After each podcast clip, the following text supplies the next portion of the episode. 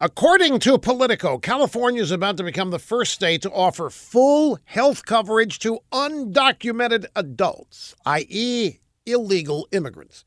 This adds to policies that Governor Jerry Brown implemented in 2015, which granted full health care coverage to children here illegally.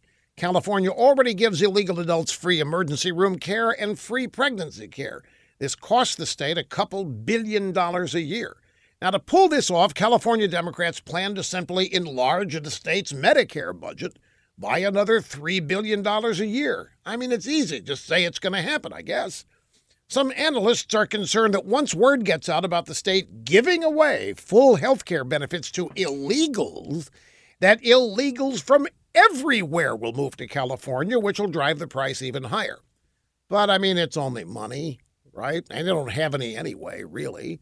Politico says the free health care benefits for all illegals is a rebuke to Trump, and it sets up another clash between the blue states, Democrats, and the president. But they're wrong.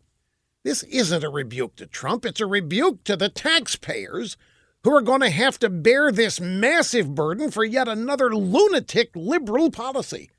It's not going to hurt Trump at all. It's only going to hurt people that live in California.